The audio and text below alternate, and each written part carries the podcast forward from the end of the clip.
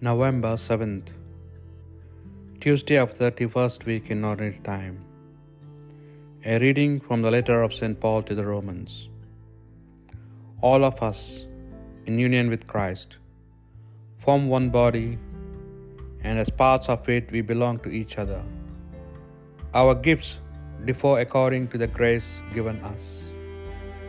If your gift is prophecy, then use it as your faith suggests. If administration, then use it for administration. If teaching, then use it for teaching. Let the preachers deliver sermons, the almsgiver give freely, the officials be diligent, and those who do works of mercy do them cheerfully. Do not let your love be a pretense, but sincerely prefer good to evil. Love each other as much as brothers should, and have a profound respect for each other.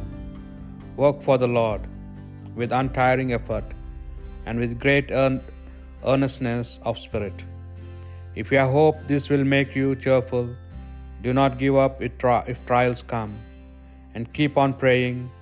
If any of these saints are in need, you must share with them, and you should make hospitality your special care. Bless those who persecute you, never curse them, bless them, rejoice, bless them, rejoice with those who rejoice, and be sad with those in sorrow. Treat everyone with equal kindness, never be condescending, but make real friends with the poor.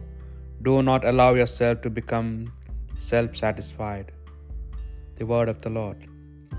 Keep my soul in peace before you, O Lord. O Lord, my heart is not profound, nor haughty my eyes.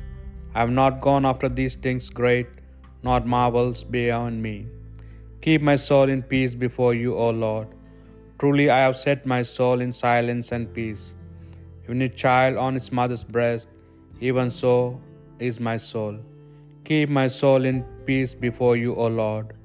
O Israel, hope in the Lord, both now and forever. Keep my soul in peace before you, O Lord. A reading from the Holy Gospel according to St. Luke. One of those gathered around the table said to Jesus, Happy the man who will be at the feast in the kingdom of God. But he said to him, There was a man who gave a great banquet and invited a large number of people. When the time for the banquet came, he sent his servant to say to those who had been invited, Come along, everything is ready now. But all alike started to make excuses. The first said, I have bought a piece of land and must go and see it. Please accept my apologies. Another said, I have bought five yoke of oxen and I am on my way to try them out. Please accept my apologies. Yet another said, I have just got married and so I am unable to come. The servant returned and reported this to his master.